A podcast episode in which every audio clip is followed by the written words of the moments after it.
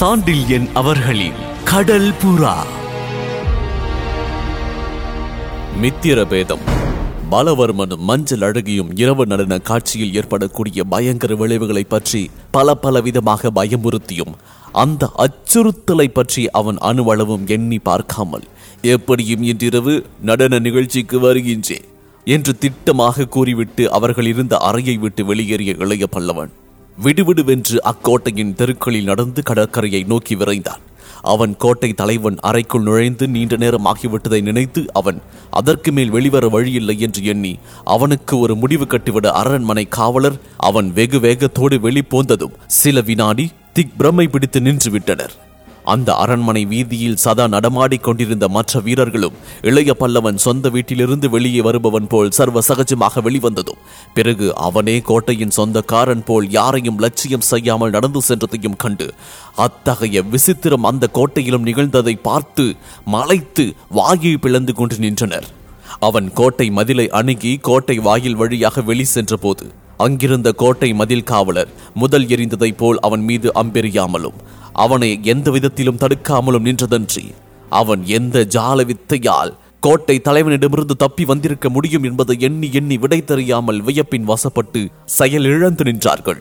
கோட்டை வாயிலை கடந்து அவன் கடற்கரை மணலில் பிரவேசித்த போது சூரியன் உச்சிக்கு ஏறி காலையில் இருந்த உஷ்ணத்தை விட பன்மடங்கு அதிக உஷ்ணத்தை எங்கும் வீசி தகித்துக் கொண்டிருந்ததும் அத்தனை உஷ்ணத்தையும் சட்டை செய்யாத கடற்கரை வாசிகள் மீண்டும் குடிசைகளிலிருந்து அவனை நோக்கி ஓடி வந்து சூழ்ந்து கொண்டார்கள்.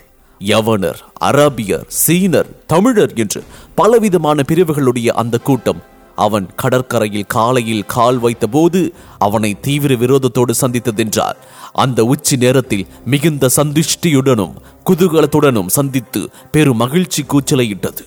கலிங்கத்தின் தங்க கப்பலை கொள்ளையடிக்காமலே அவன் காலையில் ஆசை காட்டியதை அந்த மாலுமிகள் மறக்கவில்லை.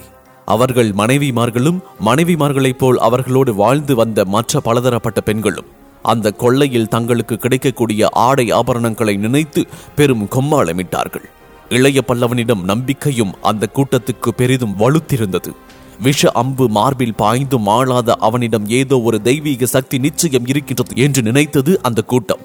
அவன் கோட்டை தலைவன் மாளிகையிலிருந்து வெளிவந்ததை பிரமிக்கத்தக்க ஒரு விஷயமாக மதிக்கவே இல்லை விஷ அம்பு தைக்க முடியாத மார்பை உடையவனை யாரும் கொல்ல முடியாது என்ற தீர்மானத்துடன் இருந்த அந்த மாலுமி கூட்டமும் மாதர் கூட்டமும் அவனை சுற்றி வளைத்து பல கேள்விகளை கேட்டார்கள். கோட்டை தலைவர் என்ன சொன்னார்? என்று சிலர் கேட்டார்கள். நீங்கள் இங்கு தங்குவது நிச்சயம்தானே? என்று மற்ற சிலர் கேட்டார்கள். கலிங்கத்து கப்பல் எப்பொழுது வரும்? எந்த திசையில் வருகின்றது? என்று இன்னும் சிலர் கேட்டார்கள். அதில் காஷ்மீரத்து பட்டிருக்குமா? தமிழகத்து காசுமாலை இருக்குமா? இப்படி இரு பெண்கள் கேட்டார்கள். அவர்களுக்கு தேவையானதை அவர்கள் கேட்டார்கள். மிகுந்த கொடூர அநாகரிக வாழ்க்கையிலும் ஆசை உந்தியதால் குழந்தைகளைப் போல கேள்விகளை கேட்ட அந்த கூட்டத்தினர் மீது தன் விழிகளை பல திக்குகளில் திருப்பிய இளைய பல்லவன் அவர்களுக்கு இனிப்பான பதில்களை சொல்லிக் கொண்டே நடந்தார் நான் உங்களை விட்டு எங்கும் செல்ல போவதில்லை. கலிங்கத்தின் கப்பல் சீக்கிரம் வரும். நாம் சேர்ந்து அதை கைப்பற்றுவோம் என்று மாலுமிகளுக்கும் காஷ்மீர பட்டு என்ன? உலகம் புகழும். தமிழ்நாட்டு மெல்லிய வெள்ளை சல்லா காசு மாலைகள் மகர கண்டிகள் இன்னும் புது புது நகைகள் எல்லாம் உங்களுக்கு கிடைக்கும் என்று மாதர்களுக்கும் மாறி மாறி சொல்லிக்கொண்டு நீர்க்கரையை நோக்கி நடந்தான் இளைய பல்லவன். அவன் சொற்களை கேட்டுக்கொண்டே அவனை சூழ்ந்தும் தொடர்ந்தும் வந்த அந்த கடற்கரை மாலுமிகள் கூட்டத்தை நீர்க்கரையை அடைந்ததும் அங்கிருந்த தனது படகில் ஏறும் முன்பு திரும்பி பார்த்த இளைய பல்லவன். சில வினாடிகள் மௌனமாக நின்றான். நீர்க்கரையை அடைந்ததும் அவன் சற்றென்று நின்றதும் படகில் ஏறாமல் தங்களை நோக்கி திரும்பியதையும் கவனித்த மாலுமிகள் கூட்டம் அவன் ஏதோ சொல்ல முயல்கின்றான் என்பதை கண்டதும் சற்றென்று கூச்சலை அடக்கிக் கொண்டது. இளைய பல்லவனின் காந்த கண்கள் அந்த கூட்டத்தை நன்றாக ஊடுருவி பார்த்தன. அந்த பார்வையால் சம்பித்துவிட்ட கூட்டத்தை நோக்கி அவன் இதழ்களிலிருந்து திடமான வார்த்தைகள் உதிர்ந்தன. நீங்கள் சிறந்த மாலுமிகள் என்பதை புரிந்து கொண்டேன் என்று தொடங்கினான் இளைய பல்லவன். அந்த கூட்டத்தில் இருந்து அதற்கு பதில் ஏதும் வரவில்லை அவன் மேற்கொண்டு என்ன சொல்ல போகின்றான் என்பதை எதிர்பார்த்து நின்றார்கள் அந்த மாலுமிகள். இளைய பல்லவன் வார்த்தைகள் இரும்பை கொண்டு இரும்பில் அடித்தால் ஏற்படக்கூடிய தொனியோடும் உறுதியோடும் மீண்டும் கிளம்பின. உங்களை வீணாக புகழவோ உங்கள் தயவை சம்பாதிக்கவோ நான் இதை சொல்லவில்லை. யார் தயவும் எனக்கும் தேவையில்லை. நான் அகுதாவின் உபதலைவன்.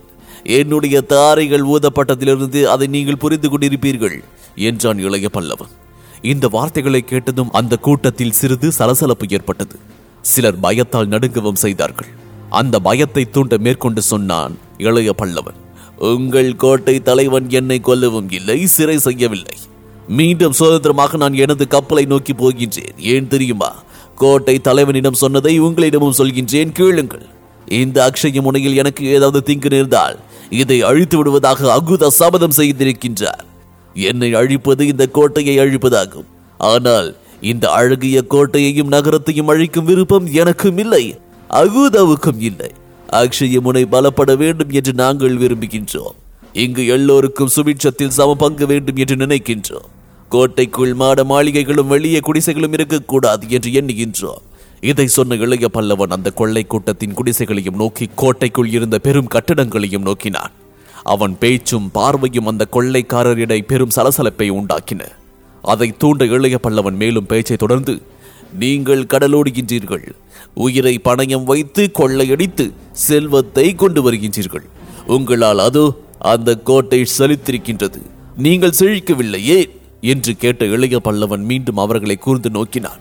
பிறகு இகழ்ச்சி புன்முறுவல் செய்து கூறினார் இருப்பினும் கோட்டை தலைவனை எதிர்க்க உங்களுக்கு அச்சம் இருக்கின்றது. காரணம் பல தந்திரங்களால் அவன் உங்கள் பணத்தை பறித்து விடுகின்றார் உங்கள் வீர தலைவர்களை அப்புறப்படுத்தி விடுகின்றார் அந்த பயத்தை நீக்கவும் அந்த அநீதியை தவிர்க்கவும் நான் இங்கு தங்க தீர்மானித்திருக்கின்றேன். கோட்டைக்குள்ள அல்ல உங்கள் குடிசைகளுக்கு நடுவில் எனது குடிலும் அமையும். இனி நாம் சகோதரர் ஆபத்திலும் சம்பத்திலும் கஷ்டத்திலும் நஷ்டத்திலும் சகோதரர் என்று பெரும் உணர்ச்சியோடு கூவிய இளைய பல்லவன் தன் கரத்தை உயர தூக்கினான். அதே கணத்தில் அந்த மாலுமிகள் அவர்கள் துணைவிகள் அத்தனை பேரும் கரங்களும் உயர்ந்தன. ஆம் ஆம் சகோதரர் சகோதரர் என்று பலவித கூச்சல்களும் வானை பிழந்தன. அத்தோடு படகில் ஏற முற்பட்ட இளைய பல்லவன் கடைசியாக அவர்களை நோக்கி சொன்னார் இரவு நடன நிகழ்ச்சிக்கு நானும் வருகின்றேன் என்று. இதை கேட்டதும் அந்த கூட்டத்தில் சற்றென்று கூச்சல் நின்றது. நிசப்தம் நிலவியது. அச்சம் அவர்கள் இதயங்களை கவ்விக் கொண்டதை கவனித்த இளைய பல்லவன் அச்சத்தை விடுங்கள் உங்கள் அச்சம் எதிரிகளின் பலம். பதக்குகளாக இருந்தால் என்ன? சுழுக்களாக இருந்தால் என்ன? அவர்களும் மனிதர்கள் தானே. என்னை பற்றி கவலைப்படாதீர்கள். நாம் அனைவரும் ஒரே கூட்டம். கொள்ளை கூட்டம் என்பது நினைவிருக்கட்டும். நம்மில் யாராவது ஒருவரை தொட்டால் பல பேர் காவாவது நிச்சயம். என் மாலுமிகளையும் இரவு நிகழ்ச்சிக்கு அழைத்து வருகின்றேன். பயப்படாதீர்கள். இன்றிரவு நிகழ்ச்சி நீங்கள் இதுவரை காணாத புது நிகழ்ச்சியாயிருக்கும். புது சகாப்தம் ஒன்று இன்று அந்த அக்ஷய முனையில் உதயமாகும். என்று சீரிய குரலில் கூறிவிட்டு படகில் ஏறினான் இளைய பல்லவன். படகோட்டிகள் துடுப்புகளை துளாவினார்கள். படகு அவன் மரக்களத்தை நோக்கி விரைந்தது. அதை பார்த்து கொண்டே அந்த கொள்ளை கூட்டம் நீர்க்கரையில் நீண்ட நேரம் நின்றிருந்தது.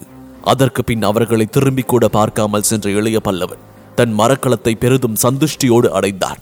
அன்றைய நிகழ்ச்சிகள் அவனுக்கு பெரும் ஆறுதலை அளித்தன. பலவர்மன் மஞ்சள் அழகி கடற்கரை கொள்ளை கூட்டம் இந்த மூன்று தரப்பட்ட பிரிவுகளை எண்ணி பார்த்து ஒவ்வொன்றையும் தான் ஓரளவு சமாளித்துக் கொண்டு வந்து விட்டதை நினைத்து மனசாந்தி அடைந்தான். அன்றிரவு நடன நிகழ்ச்சி சொர்ணத்தீவின் பூர்வ குடிகளால் ஏற்படக்கூடிய ஆபத்துக்கு தான் பரிகாரம் தேடி விட்டதை எண்ணி பார்த்து மகிழ்ச்சியும் அடைந்தான். நான் சொன்னதை கடற்படை மாலுமிகள் அவசியம் எண்ணி பார்ப்பார்கள். குறை என்னும் விதையை அவர்கள் இதயத்தில் விதைத்திருக்கின்றேன் இரவுக்குள் அது மரமாக வளராவிட்டாலும் கண்டிப்பாக சரியாகவாவது வளர்ந்துவிடும். தற்சமயம் இந்த மித்திர பேதம் போதும். கோட்டை தலைவனிடம் இவர்களுக்குள்ள அச்சத்தை அறுத்து அதிருப்தியை உண்டாக்கினாலே அக்ஷயமுனை பாதுகாப்பு இரண்டாக பிளக்கும் இடையே நான் நுழைவேன். என்று எண்ணமிட்டவாறே நூலேனியில் ஏறி மரக்களத்தில் தளத்தில் காலை வைத்த இளைய பல்லவன் அமீரும் கண்டியத்தேவனும் கையை பிடித்து தூக்கிவிட்டார்கள். அப்படி தன்னை தூக்கிவிட்டு அந்த இருவர் முகத்திலும் இருந்த வியப்புக்குறியை கண்ட கருணாகர பல்லவன் கேட்டான் ஏன் நான் திரும்பி வந்தது வியப்பா இருக்கின்றதா உங்களுக்கு? என்று. அது மட்டுமல்ல வியப்புக்கு காரணம் அந்த கொள்ளை கூட்டத்தார் உங்களிடம் நீண்ட நாட்கள் பழகியவர்களைப் போல் ஏதோ பேசிக் கொண்டிருந்தார்களே? அதுவும் விசித்திரமாக இருந்தது என்றான் அமீர்.